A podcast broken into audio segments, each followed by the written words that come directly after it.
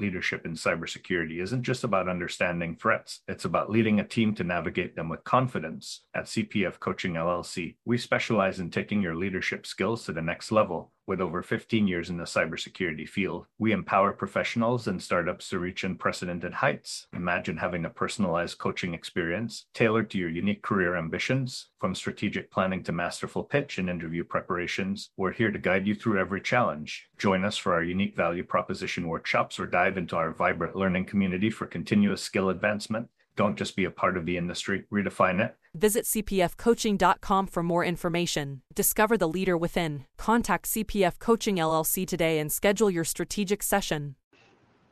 Hey, security peeps, we are live with another special edition of Breaking into Cybersecurity with the Federal Career Connection.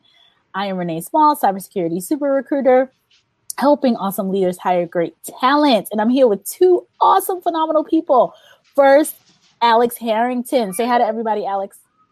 Hey guys, how you doing tonight?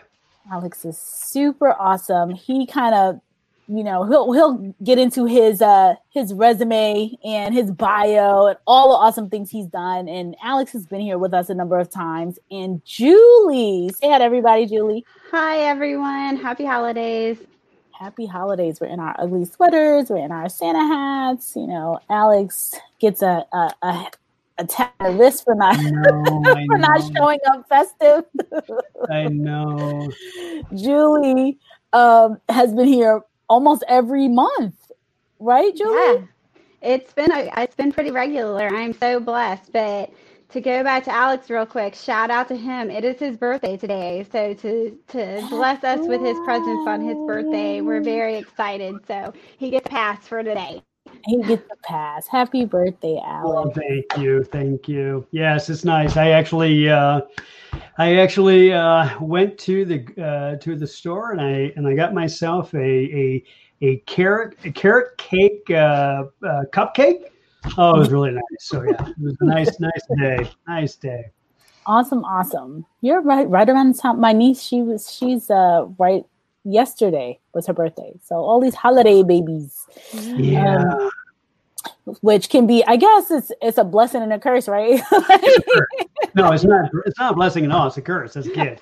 Yeah, yeah, yeah. You just you yeah. It just it you is. get everything. You get a hat for your birthday and and, and gloves for Christmas.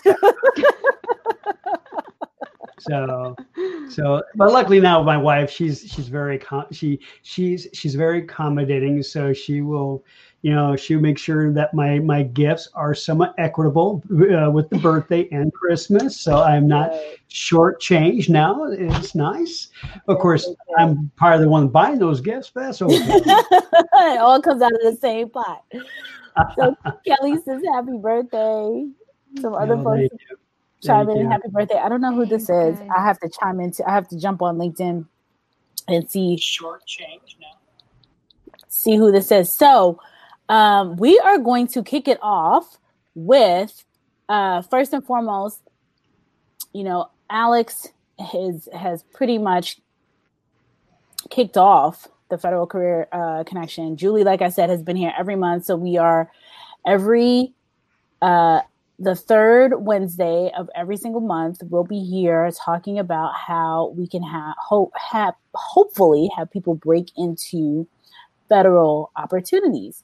And um, this past month, I saw some opportunities come up in the internship space.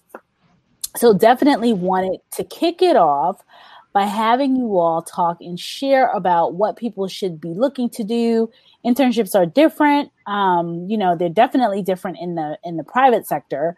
So definitely want to understand like how internships are are different from other uh, opportunities and what folks should do when they're looking for internships. Um, the ones that i saw i believe they were assisted but i know we're talking about federal as a whole um, were they were asking for um, students so it was all like student focused so I definitely want to kick it off with that. BB says hi, so I'll chime people in as they come in. Um, but who wants to take the lead with this one? So I'll take this one, and because this is certainly true to my heart, because that's how I entered federal service, and was through an internship program. And so if anyone who's been around the block remembers the student temporary program. This was kind of back in the heyday. You didn't get benefits, you didn't get anything but a paycheck and experience. And so now we have just transformed our what we call our pathways program and we're going to have a little guest today because he won't leave my side um, so excuse alex the dog It is, um, it is the but- day before Christmas Eve. Anything goes. um, but this is something that has just been transformed over the last 10 years in the federal government. In my 16 plus years, we have seen a lot when it comes to internships, and they are truly the foundation of how we get new blood. And when I say new, it doesn't mean just 18, 19, 20 year olds. We're talking anyone who might be recently graduated or those who are in school right now. So, no matter what phase of life you're in, this is a program that would be great for you. So, we have three different types of internship programs um, under the Pathways program. So, if you get on opm.gov, you're going to just look up Pathways, or on USA Jobs, you'll look up Pathways, and that's going to gear you po- point you towards those jobs on USA Jobs. Um, even just Googling it on um, Googling it on Google, you'll find lots of opportunities across the federal space. So, um, to break that down a little bit, though, Renee, uh, there are three different types of um, positions under the Pathways program. You have what we call um, our interns, who are typically those who are in school they're the ones who, um, when you read the job announcement, they're going to be required to um, provide that they are enrolled in an educational program. And then you have the recent graduates. They're the ones who, within three years, you've applied for a job and you can apply under the recent graduates program. So that's great. So if you if you just recently um, graduated and are looking for a job, or it's been a year or two, or perhaps you've gone and gotten a higher education, this is another pathway for you to enter into federal service. And then the last of those, the triad of pathways, is the Presidential Management Fellows. And so that is its own program that I won't begin to describe, but it is yet another um, pathway to get into service. And last month, I believe it was last month, it feels like years ago now, but we had Laura Allen on, and that is the way that she entered um, into federal service. So if you haven't watched that episode, I would recommend checking that out and learning more about her experience with the, the um, Presidential Management Fellows Program. And she was so so uh, she provided such a unique opportunity and experience from her perspective on what uh, people could do to get into to, into the federal space. So um, there were so many different so many different aspects that she brought to the table. So that's exciting. It's interesting to see that you started there she started as an intern um, that uh, it seems as though many people start into getting into the federal opportunities through these internship programs. It's it's quite broad broad spread, and we are really doing a lot of work to recruit on campuses, even in this virtual environment.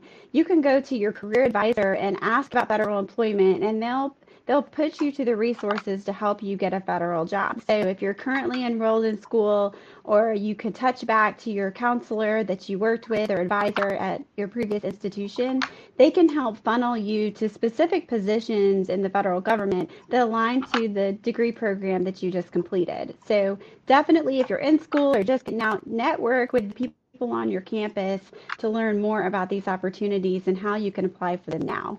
And the great thing about where we've come from when I started and where we are now is the benefits package.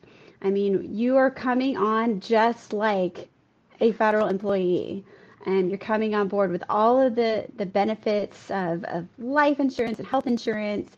You're coming on board automatically contributing to retirement if your appointment is longer than a year.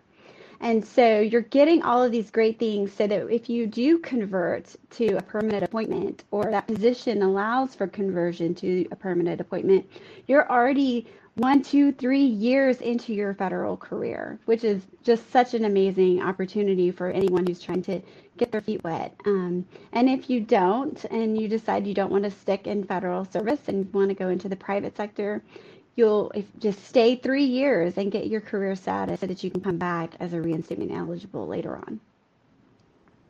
Awesome, Julie. I am going to share a couple comments that came through.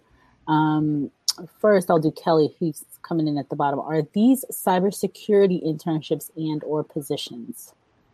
Sure. So um, it really spans all career fields across the federal space. So there is not an agency out there that doesn't do summer hires, internships, um, and then the overall basic recent graduates hire. So when you're looking on USA Jobs or if you're looking in the intelligence community, make sure that you're looking for anything that's called a Pathways program. They may also call it internships, but there's multiple languages that they may use. So the three top terms would be pathways, internships, and recent graduates. That's what I would be looking for when I'm doing my searches for federal positions that are under that. Um, and Kelly, I'm going to share.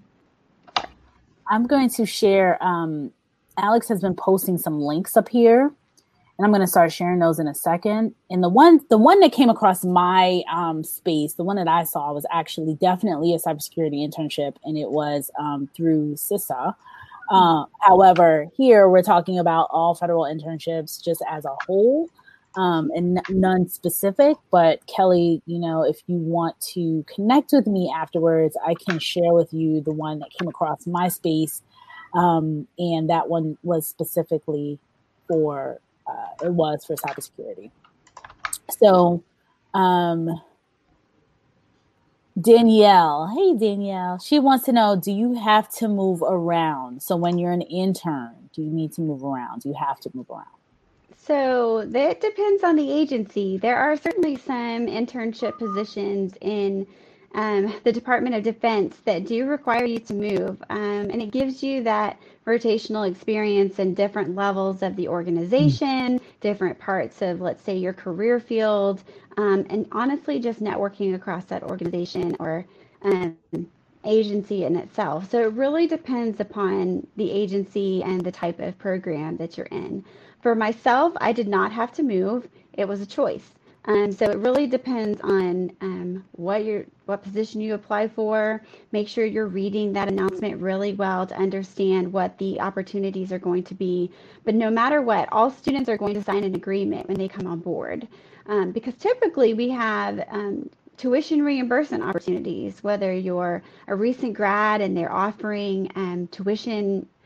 Um, what am I trying to say? to get your student loans paid for, um, or if you're in school and it's right now and they will help pay for that school while you're going to it. I know the intelligence community is hot right now, trying to get the latest and greatest within um, schools and who are recently graduated. And so these incentives are, are flying off the shelves. So make sure that you ask for things like tuition reimbursement, um, your student loan repayment program, and things like that. Um, and we're going to have a handout for your audience tonight, Renee, and it's going to detail out another aspect of the Pathways program that I think is really great, and that's what we call superior academic achievement.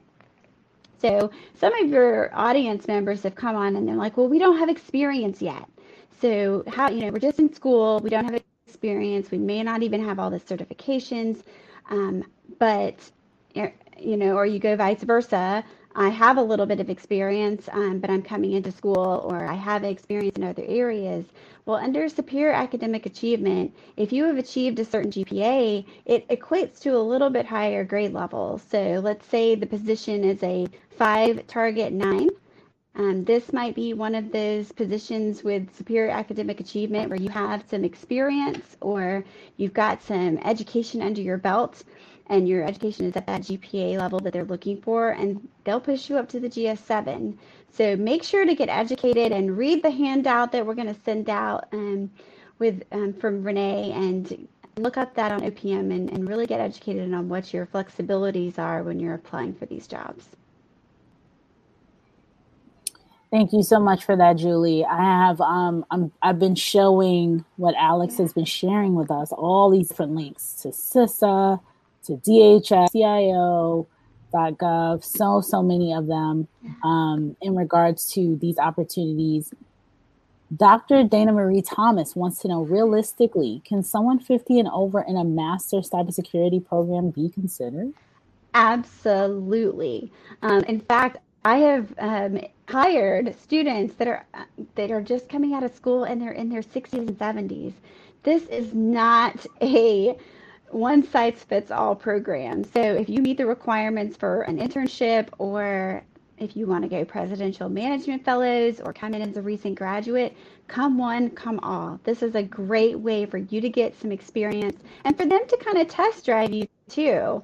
And so this is going to allow you to shine and show off everything that you have in your arsenal of expertise as you come into federal service. So please come in. We have a lot of veterans who go to school later in life that are coming in under the Pathways program and a lot of people in general. So just please, Dr. Thomas, I've seen you several times on the show, so please come on over. We would love to have you. Age is not an issue.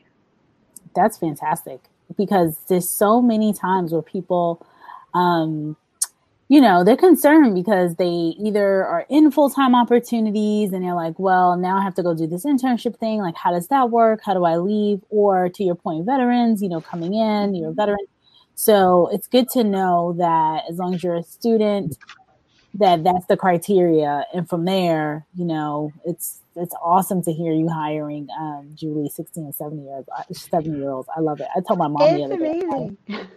I was so, like, go back to school. so I do like to, if you guys don't mind, I'll get piggyback on what, what yeah. Julie said when it comes to age. So, so it is my birthday, which is awesome. I'm 54, so I love saying that I'm more than a half century old. And so I know uh, based off my age, based off my own career navigation, sometimes even I think about the age issue.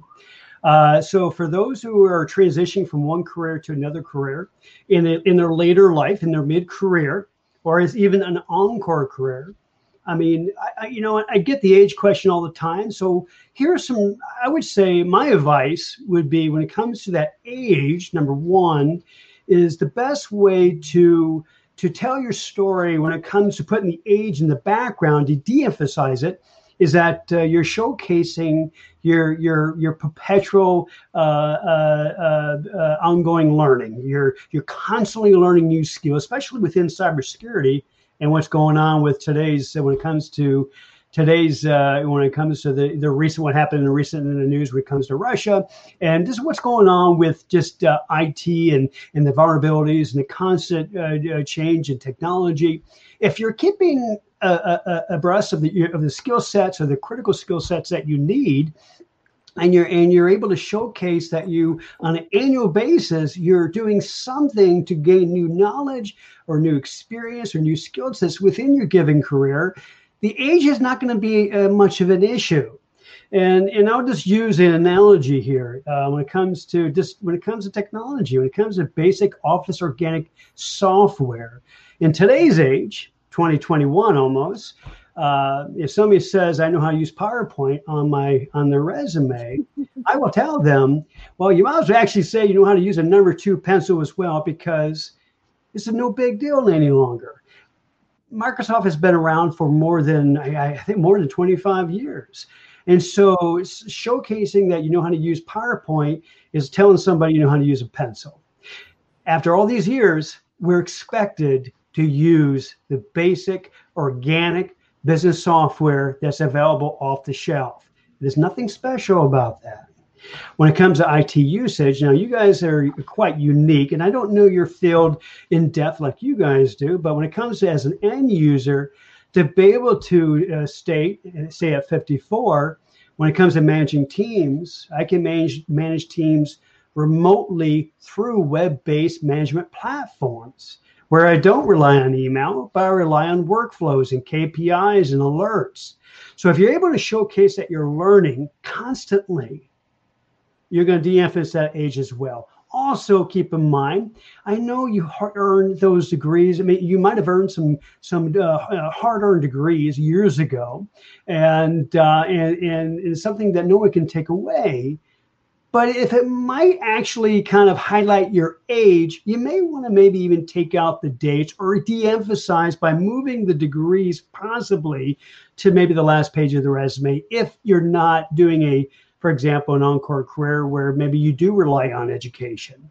So there are certain ways to de-emphasize the age. One, constant learning. Two, maybe kind of different placements of your education that's tied to your age. And three, and here's here's the here's the last thing I would like, I would like to add, is that um, you are you know, one way to de-emphasize the age as well is that you're you're able to, uh, I would say, navigate just the different generations within the work environment. You're not holding true to your generation work uh, work style, such as when it comes to baby boomers, they're very loyal to the organization. Well, Gen Xers or even Gen Ys, they have different principles.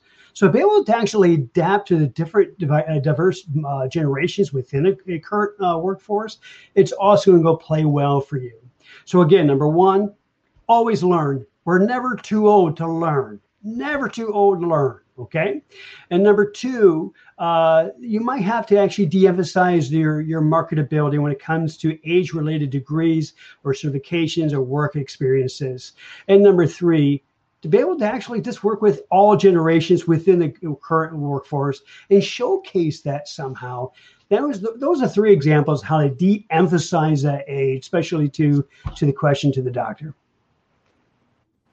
Alex, I think that's so mm-hmm. so relevant. Um, and Dr. Dana says, "I appreciate your input." Kelly says here, "Well said, Alex and BB." Who is now working with you guys says, "Great advice, Alex." Yes. Um, and I, you know, when and Dr. Dana said earlier, you know, I'm extremely serious about this. So she definitely is interested. And I appreciate you talking about, you know, the different ways to de emphasize the age factor, specifically regarding, you know, taking the date off of the degree, um, you know, potentially moving it down if you have ex- other experience, you know, degree, putting it at the second page or at the bottom, just saying, you know, you have the BS, you have the MS, whatever. They don't need to know that it was in 1980 something, 1990 or whatever. Um, and so that just definitely helps um, and to show so you don't get the immediate some sometimes and i say this in, in the private sector happens a lot immediately a, a manager or a recruiter will look and it's a split second kind of thing and you say oh wow this person's 70 you know graduated in 1983 probably not going to be the right fit for this team whatever you know immediate. So definitely taking that off so people don't even don't even go back. And and i don't know how this i know for, for federal it's different but in the corporate sector i tell people anything that's past 15 years experience is probably irrelevant um, other than like management skills um, specifically in the technology and security space. So, you know, I, I, I recommend in my, you know, the folks that I talk to is say you don't you don't want to be deceptive, but you can list like, you know, prior experiences included and just a list of like opportunities, list of places that you used to work. Um, so that it doesn't look like, oh wow, you know, this person was here when computers first showed up at the, at the office. You know what I mean? No, um, I think you're reading my mind, Renee, and I think that's Alex and I can piggyback together on this one. Is it's when we're kind of talking about two different topics, and we've we swum into the um, non-internship lane. So if right. you are going into an internship, it's very important to remember you do have to meet the, the student requirements of that job. So having that on your resume is very important. But you're either going to be a current student or you're going to be recently graduated within the last three years. To Alex's point of if you're kind of outside of that and you're just looking for federal jobs in general, remember we're just looking for one year of specialized experience. Wherever that falls within, I would agree the last we say the last 10 years is the most relevant. Um, it's a free for it's a free for all. If you only want to put your last five years, if you only want to put your current job and you've been there two years and you've been moving mountains, it's all about the star stories and how you approach your resume, how you're um, attacking the specialized experience requirements that are listed in the job announcement, and going through that questionnaire that you'll do like a checklist. Do you do you show in your resume what they're asking for? If you can do that within a year or two of your top experience, that's all you need to provide. You're just trying to meet and show off to A, get through HR with that one year specialized experience and any other conditional requirements that are listed in the job announcement. And then you're trying to attract that hiring manager to you to get to that interview and then knock their socks off. So I'm going to throw you to pitch it to Alex now to talk a little bit more about the resume um, And then if there's any questions on what should go in a resume, I can take it back over from there. And keep and, and, keep in mind, everybody. So when it comes to Julie and I, so Julie and I, you're really looking at the uh, an HR expert and a hiring manager, respectively. And so you're literally getting two two sides of the fence, so to speak, when it comes to the federal hiring process. One, you have to meet the, the you know really that basic uh, minimal qualifications uh, through HR. They Julie is you know HR in the government is the, the 0200 field. They are the the watchkeepers of the merit principles. They're the ones who are put in place to make sure, and I'll you go back in history to make sure that there's another, there's no, there's not another Andrew Jackson when it comes to disrupting the the personnel system when it comes to the civil service. So she's in place to really kind of uh, be that watchdog of the of the merit principles of hiring for the for for the federal government. And the federal government has really come a long way when it comes to uh, uh, really, uh, I would say, making uh, every opportunity to all Americans who want to who want to serve their country in uh, in public service. Now, I'm also an advocate of military service. Okay, so if anyone in the age in age range that you're or in physical range that you're eligible to serve military, I am a pure proponent of that. Look into it and also uh, national service such as AmeriCorps or even Peace Corps. Okay, but when it comes to public service in the federal government, uh, I'm the hiring manager, and, and I've built teams in the past. So when it comes to the resume, and I know, and I want to keep it within the context of cybersecurity because that's that's that's who you guys are. You're, all, I assume, most of the listeners are are uh, targeting uh, positions, IT positions, specifically within cybersecurity especially now what's going on with our country. So I'm sure there's there's many of you who want to actually step in the gap and fight for our country, protecting our our networks, our systems uh, from uh, foreign uh, foreign predators. So I commend you for that if you really want to jump into the fight in that. But as a hiring manager, my first advice is this. Uh, now I'll lead it with this: if you want to learn how to sing opera, talk to an opera singer. So if you really want to learn about how to transition to cybersecurity or learn what's in high critical demand, then find find some two or three contacts who are within who do cybersecurity.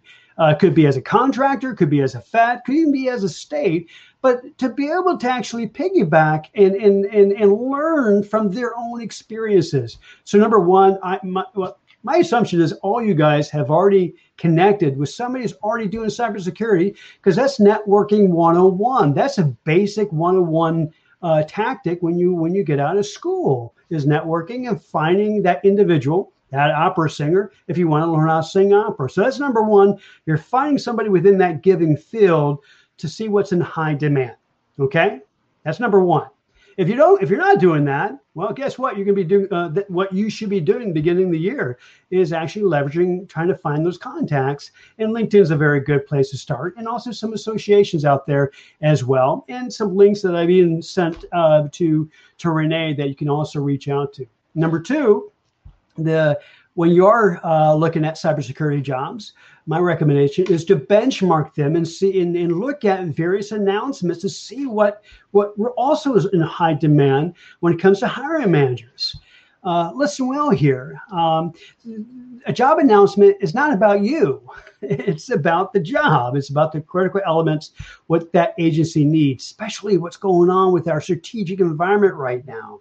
So when you look at a job announcement, just always keep it in the back of your mind. And I know this might rub, rub this might rub rough on some folks, but it's not about you. It's not your anthology. It's not your degrees. It's not your certifications.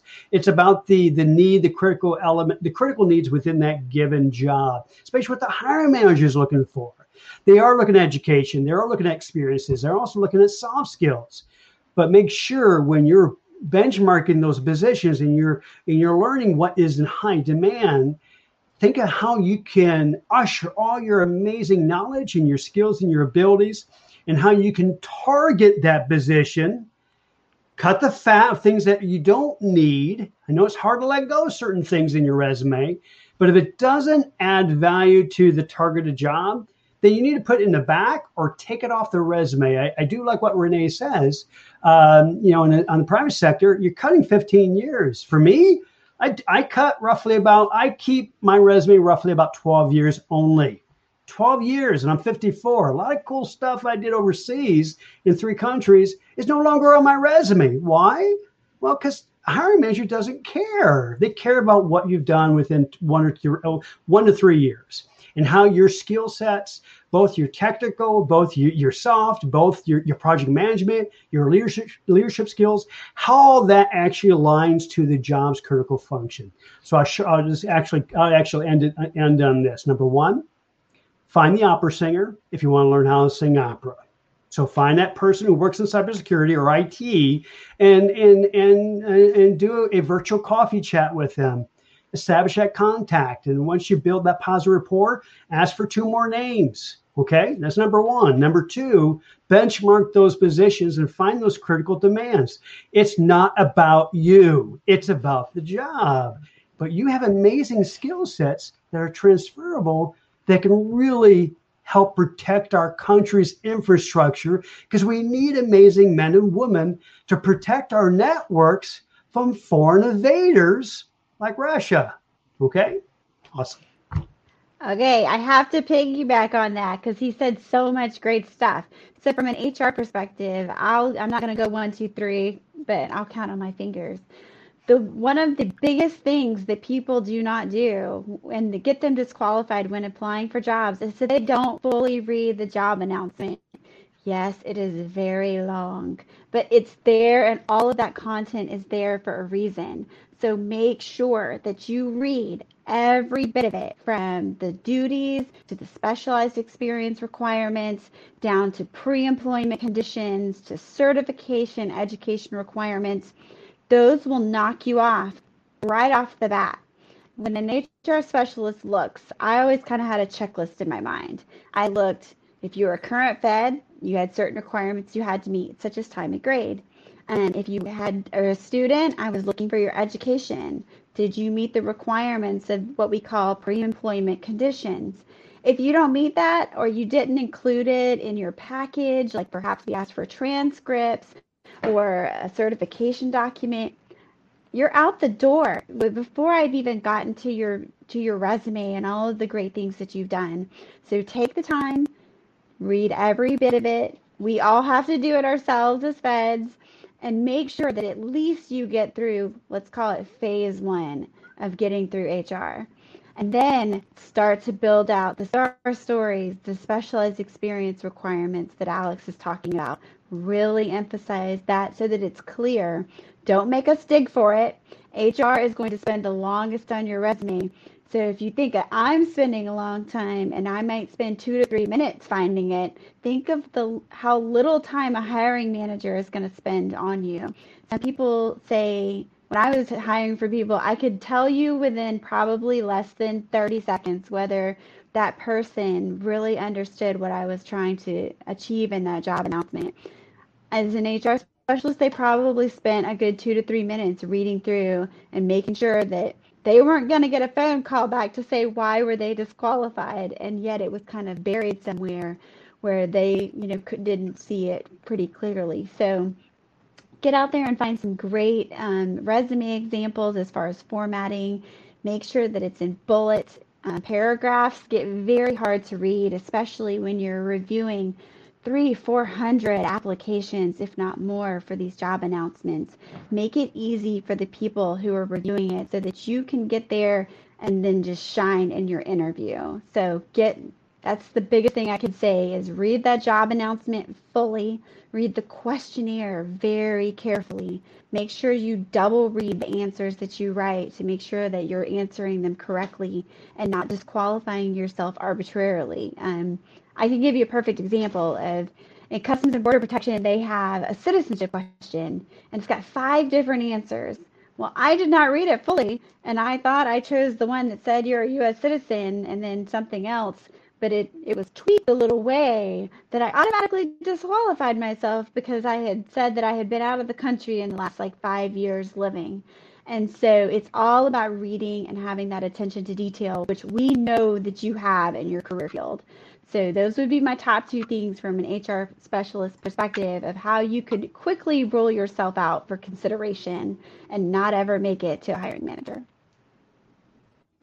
So let's let's. I'm gonna take I'm gonna take team again with uh, Julie because we're we're hitting some really good points. So again, you're back at the HR side and you're you're trying to meet that basic qualifications, and you get through HR, and they put you on. They basically put you on a, a list that you you refer to the hiring managers. That comes back to me here's another thing to think about. So, as I mentioned about number one, finding individuals within your within that respective field that you're trying to break into, and number two, benchmark for critical uh, those critical elements, those high demand skills that that uh, that the agencies are looking for in cybersecurity. Now, here's something to think about. Now you're at the interview. You're you're actually facing an interview panel. And here's something that really frustrated me when I done, and I've done plenty of interview panels, and I've lo- actually I love doing interviews. I really do, because uh, I love learning about people, and I really try to uh, put it, uh, make it as a partnership. You know, they're learning about me or about the organization. They don't care about me, but they're learning about the organization, and I'm learning about them to see if they fit into the organization.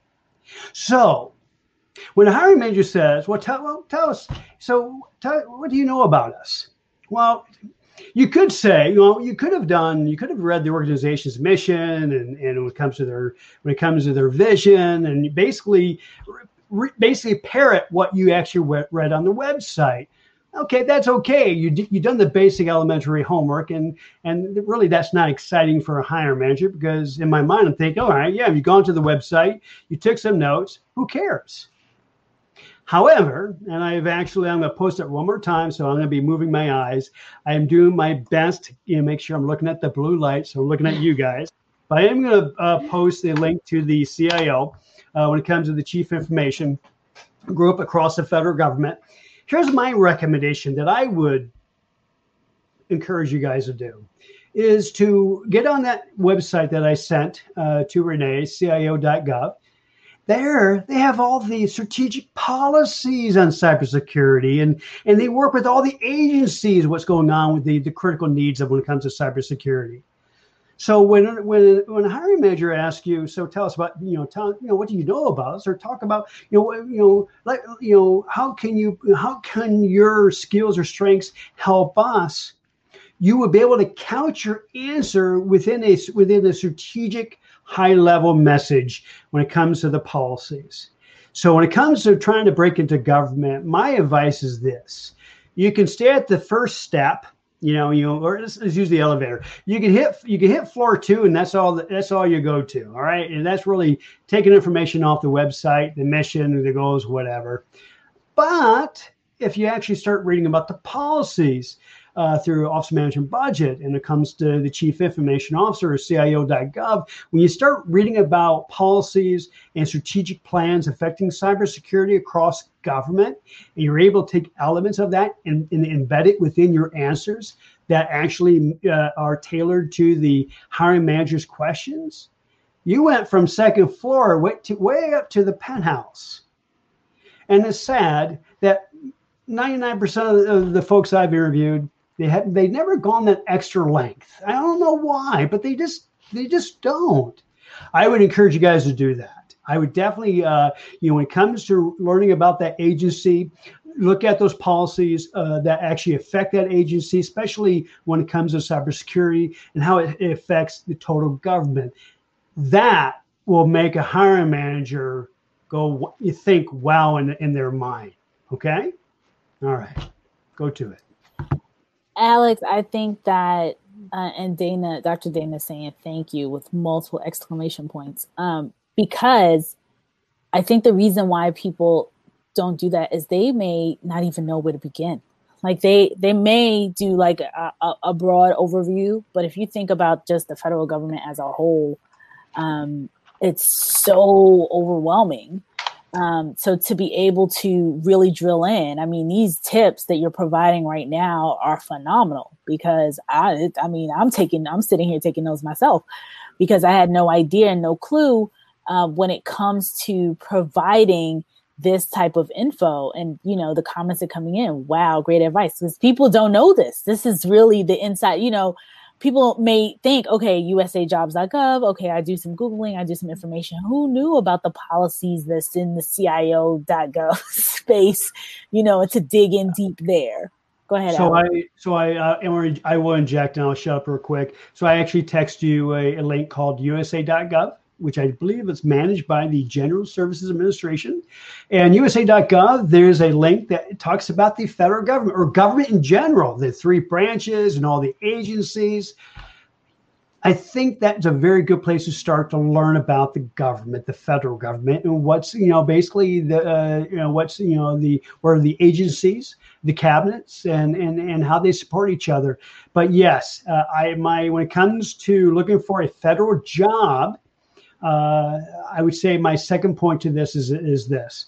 Um, I would say um, beef up your civic, basically your U.S. civics, and, and, understand the basics of the U.S. government when it comes to the three branches and how you fit in when it comes to federal service. For me, you know, a long time ago, I read, you know, and I it's been a long time since I read the Constitution, but uh, you know, it's kind of cool that there's a section in the Constitution that kind of talk that touches civil service, like Julie and I, and that's uh, that's Article Two, Section Two, Paragraph Two, and they refer to us as inferior officers. Not it's not a bad way, but we're the ones who get the job done. We're the we're the we're the ones who implement policies. And it's really kind of cool. It really is.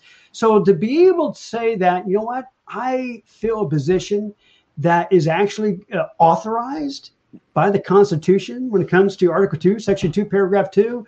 That's the type of awareness I encourage you guys to have because working for the federal government is not a job, it is a calling and it's a difficult calling, especially nowadays. Okay? Oh, I've got. we're. I'm just gonna keep piggybacking on Alex. I'm sorry, but this is getting me on fire, and I'm gonna have to like shut my camera off because, of course, my phone's running out of juice. Um, but um, the big thing I would say, if you want to know, CIO is amazing. I it's one of those resources that I use all the time just to kind of keep my pulse on things. But the other, honestly, C-SPAN. I mean, look at what Congress is asking for briefings on. Look at what's coming out in current legislation.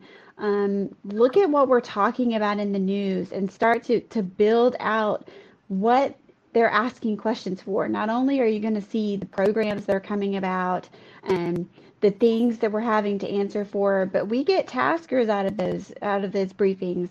And you can kind of see the drive of how we're going when it comes to not only the health of the organization, but legislation and policies that are going that are ongoing. So find the ones that's quick to go through their um, particular lineup for the day and see which ones you might want to get the transcripts for and to kind of pull from what they're asking for and how you can incorporate that. Look at studies like RAND, um, the RAND organization. Deloitte does a lot of federal um, studies. See what kind of data that they're pulling up that you can incorporate into your conversation and interview and things that you can, you know, highlight and pull and kind of drive into your resume. All of these organizations are definitely help helping us build out the future of the federal service and our policies and procedures. And so it's really good to stay on top of what's going on, especially like Alex said in your own career field. So I'll be right totally. back. so Alex, I'm going to sh- shout you out a couple times. There were a couple different comments up all throughout the day, the night so far. So I'm going to go backwards. Um, Dr. Dana Marie Thomas says, profound, Alex. Like I said, I think that folks don't even understand. Um, this was an eye opener for me. So I know that people who are out there, it's it's definitely eye opening. Um, Kelly says Alex is on a roll, giving us that birthday pre Christmas advice. um, Patrick says, Thank you so much, Alex, for the information. Great advice. Um, Cedric, this is a good, nug- a good nugget, and Cedric's been on a couple times too. Mm-hmm. Um, Clarence says, "I was never told to take that approach. Thank you for that." So these are folks, you know, and and I know Cedric in particular, and I believe Clarence mm-hmm. too, are you know TS. I believe they're veterans, you know, DoD, all that stuff. So it's just an it's it's just eye opening that you're sharing this information because I think these are nuggets, as someone made it, made a comment that um, we just don't hear. Like we, you know, I've I've never heard taking looking at CIO.gov, looking at C. I mean, I watch C-SPAN just for you know, I guess semi entertainment, but you know, really looking at it in terms of okay, from a from a, a, hiring perspective, from a policy perspective, like what's coming next, what should I be prepared for, those types of things. If I was looking to to you know break into the federal government, it's just a different angle to, to take a look at it, right? Not just to see like what drama is going on today, but it's, you know, just like totally looking at yes. hey, what's upcoming. Um, there were a couple questions over here too. Um, Danielle has said thank you. Kelly earlier said great advice, tons of great advice coming on here. And Alex, I'm going to post up these comments to these links that you've been giving. Um, yeah, and by the way, I sent actually a couple links uh, from our blog site. Actually, I pulled from, and I'm sorry for the distraction. I'm kind of no, no worries. It's... But I did post a blog on uh, basically how to stay marketable after after your 40s. Okay. Mm-hmm. Oh, that's a uh, great also because um, we're Federal Career Connection is about providing information, providing uh, just touch points to help individuals raise their their marketability when it comes to the job search. Also provided a blog on basically job seeking resources, and I'll try to actually after this I did a blog that listed all the recommended. I would say publications, media, the media publications that folks mm-hmm. should probably have you know, on their favorites, such as Federal Times or government or uh, or government executive, things like that, because they also do a great job of keeping you know uh, the, the, a pulse on, on on the government workforce. So it really is about giving information. I know for me, you know, I've been very fortunate in my government career. Uh, I, I um, you know, uh, I'm in my sixth department. Uh, I started overseas, and my first five years in government was in five, uh, three countries.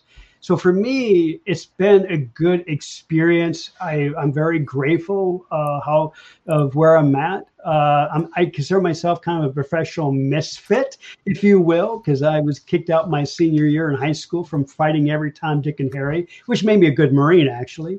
But for me, government service it really allowed me to channel my my calling of helping others and that's and i think that's what i think what the government is looking for we're looking for people who want to uh, uh, who want to help our country, who want to help uh, other Americans through whatever capacity that they they that they that they perform in the government.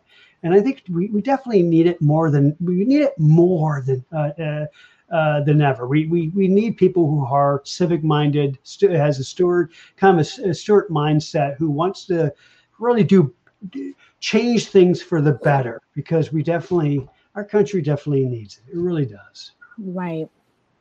So Tandi wants to know, hey Tandi wants to know how is consulting work weighted as experience? So, I'll throw that back to Julie because that's a good question. Yeah, it is a great question. So, um, Tandi, all experience is experience. Um, we accept volunteer experience, non paid consulting experience, paid consultant experience, military experience, whatever you name it. If you have a skill set and you have done work, it should be on your resume. So, do not discount what I know is a hard job as a consultant. Um, I don't personally put weight in the amount of money that someone makes. It's the quality of your experience. That's what I'm looking for when I'm trying to define a specialized, if you're meeting the specialized experience requirements, because pay is just, it just has such disparity across the United States, across the world. Mm-hmm. Um, I mean, you could have gained that experience and, and been unfortunately paid considerably less than the grade level that you're applying for now. It just depends on companies and obviously the compensation that they have available to them. So, and as we become more competitive federally with different pay systems, different pay flexibilities that we get through either legislation or different types of appointing authorities, these are things that we're, we're looking for the experience. We know that we have to pay for that experience. So don't discount how much you made. Work towards just making sure that that experience is clearly stated in your resume. That's awesome. So I'm going to go back to some of the questions that were asked in the beginning. We were on such a good roll that I didn't want to interrupt, but there were a, a, quite a few questions here. Um, after Dr. Dana. So I'm gonna go back to a couple of them. Why is my mouse acting weird? Uh, okay. Um, Catherine says, "I'm sorry. This was about. Well, she was. I don't know, seven fifteen ish coming in what uh, what if you have a school that doesn't do gpa they say it's equivalent to a 3.0 but it's a pass fail bs program with washington um, wgu which i believe is washington western governors university um, so that's a really great question, Catherine, and I would recommend you just look um, hook up with me on LinkedIn so that I can better define that question um, and start to delve into it. The big thing about education programs is to make sure that you're you're going to an accredited institution. Um, if you have a foreign degree, you can always go to the Department of Education to get it. Um, let's just say accredited by their specialists. Um, but I'm not familiar with that particular school or a program that is pass fail. So um, let me do some very, research it's very popular um, in the cybersecurity space, and I believe uh, a lot of veterans are going there now. Gotcha. Here, well, let me do some research on that, and then definitely shoot me a LinkedIn message, Catherine, and just remind me that we met on this particular podcast, and I will clue in on some of my experts um, across the federal space and get you some more information. Yeah. And keep in mind also, and I know when it comes to doing additional training, going to school, uh, make sure you do your research on that respective institution. You can go even. I know the department the Department of Education has a some like a certification list. You can see if they're actually certified because you, you got to be careful because you know look you know I, I, kind of history lesson you know the GI Bill after World War II it became so popular. A lot of a lot of the, the vets were going going going uh, going to school and all that. One of the reasons why Congress closed it down those years ago was because a lot of um, uh, uncredited institutions were kind of propping up and grabbing the money. So they actually end up closing it down those years ago. So just be careful, whatever training, whatever institution you go to, make sure they're they're actually they're accredited to a to to a, a, a, either a a state government institution. Make sure you do that background because uh, I definitely don't want anyone being taken uh, taken advantage of uh, institutions that are kind of rogue uh, and taking people's money when it comes to when it comes to today's when it comes to today's times. And I think that's such great advice, Alex. You know, and we hear it all the time. You know, institutions that are you know may be accredited or that their degree program isn't really up to snuff so when they get when they, they get through the process then it's very difficult for them to get uh, job opportunities things like that so i um i second what you said um and i have a whole i think i'm going to do a whole program specifically around education and what to look for and how to really um do due diligence around a lot of these organ around a lot of education um, boot camp certifications because I see them posted on LinkedIn almost every day around people mm-hmm. either with complaints or you know struggles or you know they spend so much money and then they you know they can't get the return they can't get a job when they're done. And, and it's so unfortunate. And to alex's point yeah. you know being taken advantage of is the that's like you want to get my you want to get me going. You want to get me on a soapbox. That's where it, that's where it is. Yeah. um, okay so question can i do a student internship if i'm only a part-time student so actually you can so definitely talk to the hr specialist when you're coming on board but a lot of programs especially as an intern um, you only have to meet a certain amount of credit hours so Defining part time is definitely kind of a broad range of credit hours. So just talk to the program manager, give the um, agency a call. At the bottom of every job announcement, there's an HR contact and, and ask them questions about perhaps what their minimum requirement is. Um, I want to say that it's a minimum of 24 hours to be part time um, as far as being in an internship program, but that would it could depend upon, especially in the intelligence community where it's free for all based on their own internal policies, you're definitely going to want to confirm that information. Right. Excellent. And then I just want to, while we're uh, while we're here, I'm going to put up some of the links that Alex has shared. They're on um, YouTube, but we'll we'll post them up afterwards too. There was the cyber and IT interns at CISA.gov. So those were the internships that I saw. Um, Alex also shared with us the DHS Homeland Security careers space. So in cybersecurity, since we know this is where all of our folks are. Again, the CIO.gov. So when you want to do your research. Um, and I'm just going to continue to go through these points. A lot of happy birthdays to you, Alex. I, admit, I, don't. I don't feel 54. I have to admit. My my wife's like, you still have a mind of an 18 year old kid. so it is kind of, but. But true. by the way, you know, when it comes to this information, these links, what I'm going to do, and I just and I haven't done one for a couple weeks, you know what? Because what's going on in the get in the in the in the current news space, and, mm-hmm. when it comes to our country, and the uh, I'm going to do a blog for our for our blog site, uh, on, on specifically on cybersecurity, and I'll do my research. I may not be able to talk to that opera singer, but I'll at least pull together this the information since I know where to go to. Uh, for your group. So actually, I'm going to do that because I I, uh, I think it's actually, and I'm going to do it actually next week because uh, I think actually the, the links and the information will be very useful because there's a lot of information out there for cybersecurity because it is a high demand uh, a career field, a growing career field uh, that uh, that uh, people want to get into it and they're very good at it. Uh, I'm going to definitely provide information, so I'm going to do another piece. That would be fantastic because, like I said, um, and, and the reason why we started this is because you know, you guys are the gurus when it comes to the federal space, walking people through, sharing information like this that I literally am taking notes on my own. Um, in addition to that, you know, I'm listening in just like a viewer because you have so much expertise in this space, and there's so many people who would love to have to get into you know, a federal role and get that opportunity to really showcase their cybersecurity skills and experience, um, especially with what's going on right now. I mean, this is I've seen it saying the hack of the decade, and you know, all of these various things that have happened over the past couple weeks and and as i'm hearing still unfolding like every day something new is popping up about uh, additional aspects of this breach so you know, being able to say, hey, I want to defend the country, I want to be a part of the group of people with that mission, um, is what a lot of these folks here are, are, are trying to do. So figuring out a way to get them like quickly, you know, streamline that process to get them in um, is really, really important. And because, um,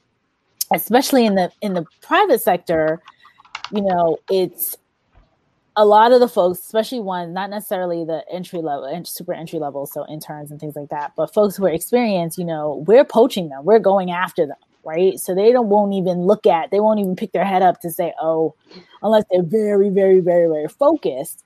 Um, so when we see people here who actually want to do this, you know, we definitely want to encourage and provide as much support as possible, which is what you all have been doing over the past few months. Yeah. And we'll continue to do into 2021 because we'll be here every third Wednesday of the month for 2021.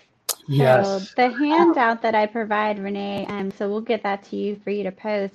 I did go in and put some more information on um, the Pathways program as well as other hiring authorities that are specific to cybersecurity. Um, the big thing that I would say, additionally, some of the questions that we've asked in the past about security clearances and um, mm-hmm we've definitely talked a lot about security clearances in the past and so um, some of those terms that we use that are just make no sense are all going to be defined and the helpful resources like alex has talked about some additional ones that are more federal wide um, such as just the different types of news outlets you can look at as well as some helpful books on how to write your federal resume. They'll all be in there. So with alex with this blog and with this um, document, you should be well on your way to getting your new federal job in 2021. 2021. Yes, yes, ma'am. Definitely, definitely. Awesome stuff. So, good couple comments coming in, and there was another question I wanted to hop to right before we wrap because we're almost at an hour. This this went by so yeah. fast tonight. Um, Rich Gorilla says, "A fresh perspective as always." Thanks, y'all. Hey, Richard. Oh my God, all the cool people are here tonight. Um, okay, so there was a question. There were two questions that I wanted to post. Is the federal government an EOE? I don't know what EOE you- stands for. I don't know if it's EEO, equal employment. EEO? If it's Oh, EEO, maybe equal employment opportunity, that's an absolute yes. Most definitely, most definitely. That's a given. Yes. Look who's here. The person who brought this all together. Steph says, Stephanie! Oh my goodness. I know. Steph is the one who Oh. introduced us all. She's so awesome. You know, actually, just let you know, I'm just going to put this out there now. I, I will be working for Steph, uh, going on detail with uh, starting on January 3rd. So I'm looking forward to being We're out of you know, looking at uh, the uh, DHS, Homeland Security. Oh, yeah. that is So awesome. hopefully, I did well because if I if they tell me, Alex, you don't don't come on the beach on January 3rd, you know I didn't do well here. I'll blame Julie on that one. That Oh, was I didn't wear the hat. I did wear the hat. Everyone, everyone always blames HR. It is not HR. it's always HR's fault. I get it every I get it every week. Tomorrow. So okay, so for all the folks that are here tonight, just so you know, I want to sign I want to chime in and say this. Tomorrow morning at um 11 Eastern, we do a CISO sit we do a, a, breaking into cybersecurity in CISOs. We call it CISO Thursdays. So tomorrow is ugly sweater day. So we're all coming with our ugly sweaters, which we told Alex didn't follow the rules tonight. Tisk tisk. Julie has her hat. I have my ugly sweater. I'll show it in a second. I have my Does this make up for it? I have this. Oh, Does that make up no, for it it? doesn't. so um, tomorrow, and, and anyone that wants to kind of come on and join us, we will we'll send you the link, and you can wear your sweater and and come on, and we can have like I think I think this platform allows us to have a dozen or so people on at a time. So anybody that wants to come back on tomorrow, bring your ugly sweater and your Santa hat and your reindeer ears or whatever else you have going on, and we will happily bring you on. So more one more. There was another question. Um, that is so exciting that you're going to be working for Steph. Steph is awesome. Uh, let's see here. There was a question. Do you hope says, do you recommend using the OPM standards 2210? You know, I, I, I like to jump on that one, and and and uh, um, uh, Julie will correct me. So when it comes to benchmarking, and I'll put it within the theme of ben, uh, the the topic of benchmarking. Yes, uh, when it comes to benchmarking, start off with. I would say when it comes to the, the government jobs, OPM, the, the classification is kind of that Bible, if you will. And they really do a good job keeping up to date. There's also a good resource out there, uh, Go Government, which is sponsored by Partnership for Public Service. They do list career profiles. That's another good one to go to. But another government site that I've used years ago when I first got out, like uh, uh, when I left college, uh, was the Department of Labor Handbook. And so, so the Department of Ha- uh, Labor uh, Handbook and the OPM classification standards, along with Partnership for Public Service and their resources, that is kind of the basic uh, uh, first go. The second, I'm going to give you three. The second tier is look at, and this is what I've done. I looked at roughly uh, probably uh, five to seven current job announcements and I benchmarked the core competencies, the those key critical elements, and I was able to identify what was the dominant skill sets that the, that that that that career field needed when it comes to uh, those job announcements, when it comes to those hiring managers. And then the third, obviously, is again is uh, talking to that opera singer, one of you know one to three contacts in that career field, and see what also is a high demand. So when it comes to benchmarking, start with the with what's online, the OPM classifications and other resources out there that list the the KSAs, non skills and abilities for a government uh, for a government career field. Second, I would benchmark uh, uh, probably I would say three to five job announcements and see what's in high demand based off the posting. And third, and which is really the most important, you need to find one to three individuals uh, within that field, connect with them, build that rapport, because they're going to be able to give you from the horse's mouth what's really in high demand. That's fantastic advice, Alex. Uh, one more quick question here before we wrap, because we're a little bit over it. It's 8.04. Be cognizant of everyone's time, but this one, which I thought was very interesting because you all do so much hiring of federal employees. So, um, and I, I have to, I'm trying to find a LinkedIn user, his name or her name did not come up. But the question was, um, why is it that most federal employers don't hire veterans?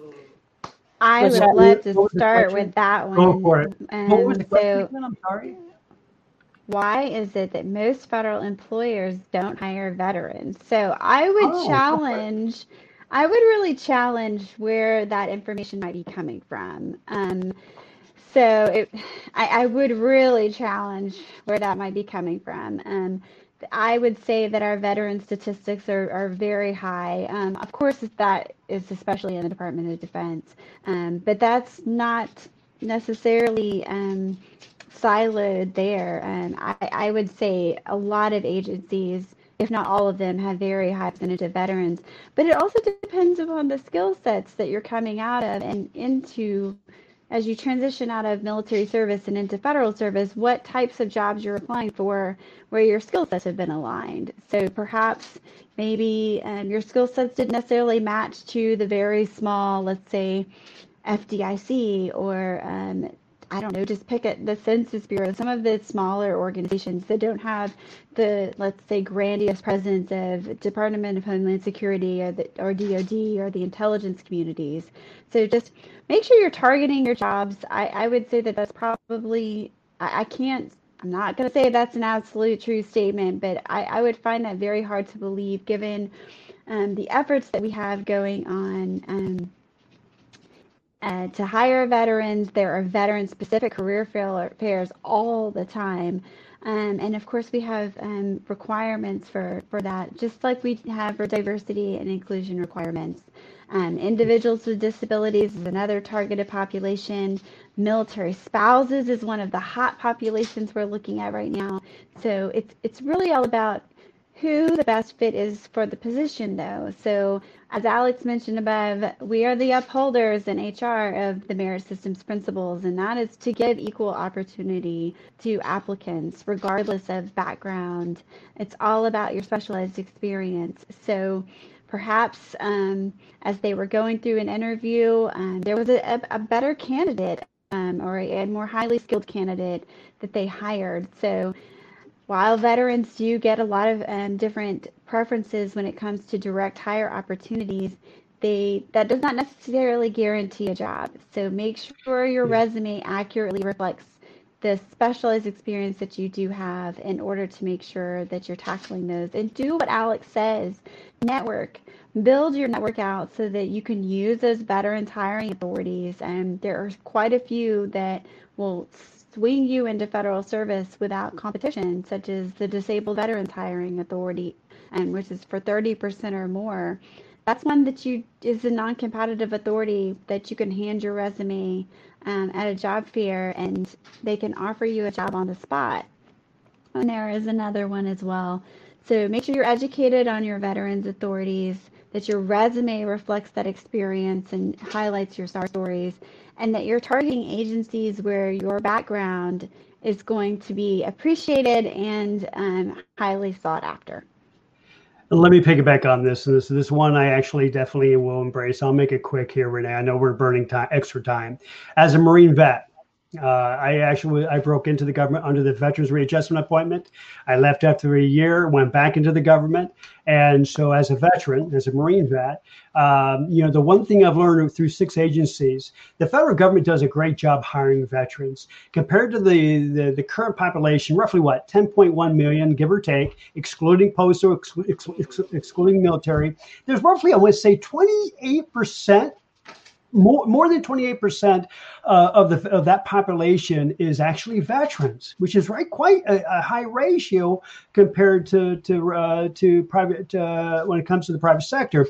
Also, keep in mind that most of the veterans and I have to admit, I'm one of them. We tend to gravitate towards our own, so to speak. So the highest populations, such as DoD, roughly more than 90% of the veteran, pop, uh, veteran populations in DoD, the VA, DHS. So the government does a great job, and as as Julie said, they do a great job hiring. Here's what a veteran does; they, they, they don't do well, and I, only I can say this as a Marine vet and a Persian Gulf vet is that when you're when you are translating your amazing skill sets and your experiences, you have to translate them to the civilian to the civilian language uh, within the context of the of the of the targeted job that you're you're you're you're gunning for, so to speak. Okay, so that's that Superman cape that you had when you're in the military. You got to take it off.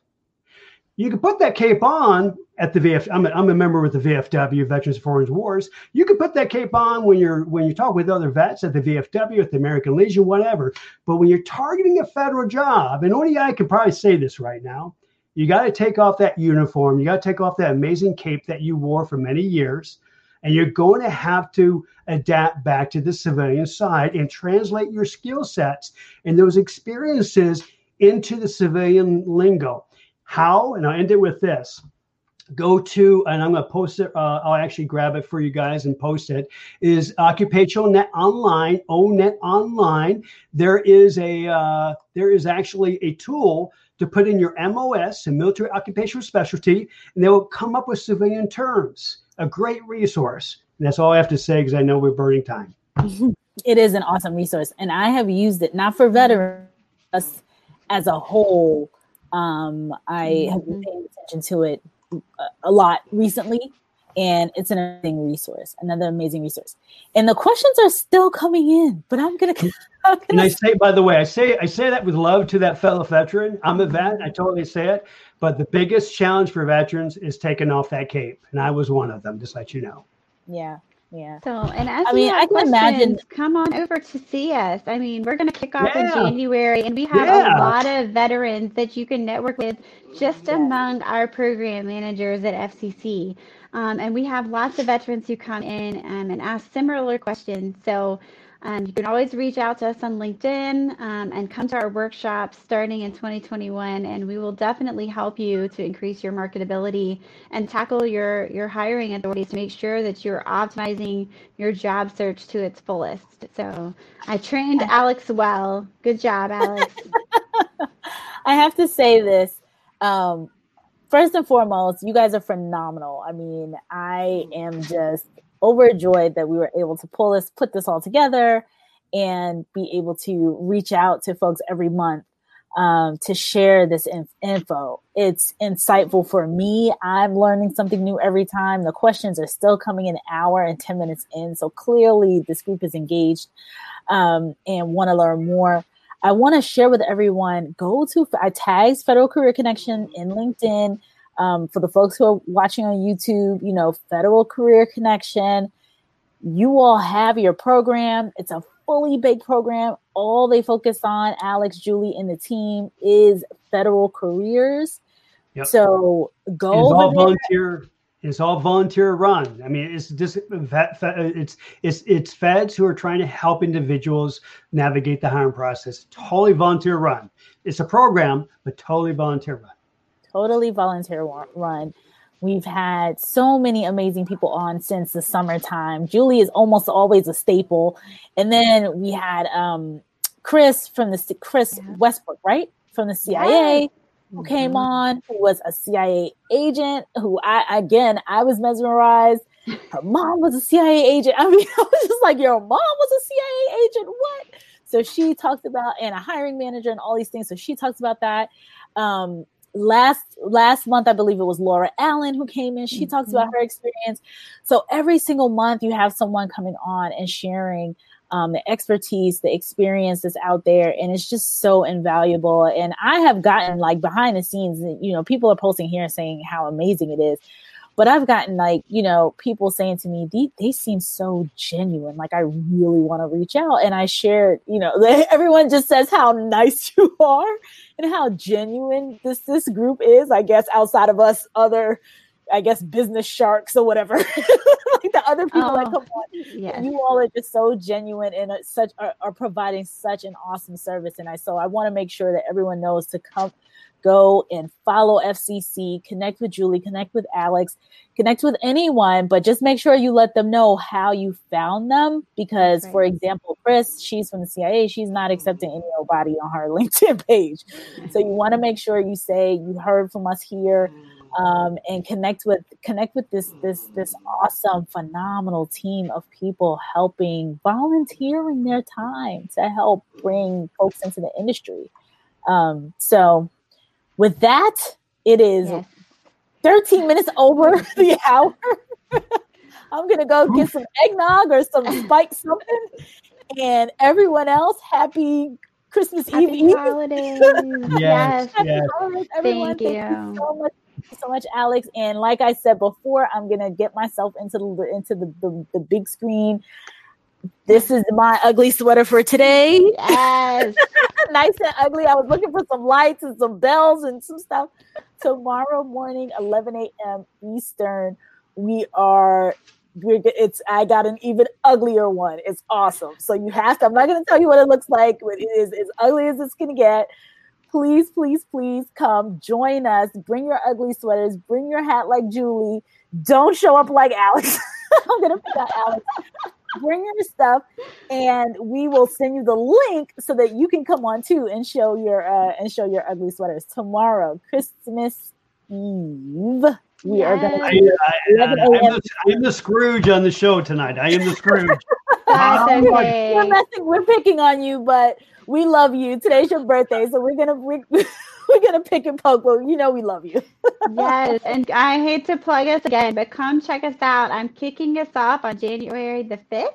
A Tuesday, I believe we're at 6 o'clock, Alex Eastern. Correct me if I'm wrong, but we have our schedule on the website. I'm going to kick us off and get us empowered for the next year um, and just talk a little bit more about um, what we talk about is our motto is becoming your own CEO. So calling, empower, empowerment and ownership. So come join us, get kicked off. We've got an amazing lineup of speakers this year and topics just based on all of the feedback that we've received over this last year and the great lessons that we've learned just on being on this podcast. So, and this is the feel you're going to get when you come and see us. It's this warm fuzziness that Renee gives us every time that we come in. Um, that is the highest compliment that we can pay to Renee is that we are we're doing something just a little bit different. And we we are here to help. We're here to demystify these these cra- this crazy process that we have and, and make sure that you're successful in what you're doing. And alex provides a great platform for us to do that. And we're so grateful to be able to share this knowledge. So thank you so much for having us. And we can't wait to see what 2021 is going to bring right. You guys have be safe, guys. thank you happy right. Bye, holidays happy everybody. birthday Happy Bye. birthday. bye In the rapidly evolving world of cybersecurity, your business needs a guide that's as dynamic as the threats you face. CPF Coaching LLC delivers unparalleled expertise to elevate your cybersecurity startup or business with a decade and a half of specialized experience. We're not just advisors, we're your strategic partners in growth and risk mitigation. Our tailored advisory services range from immediate hourly guidance to comprehensive three or six month packages, all supported with encrypted messaging for real time assistance. For more information, cpfcoaching.com is your destination. Forge a path to success and distinction in the cybersecurity landscape. Connect with CPF Coaching LLC today and secure your business's future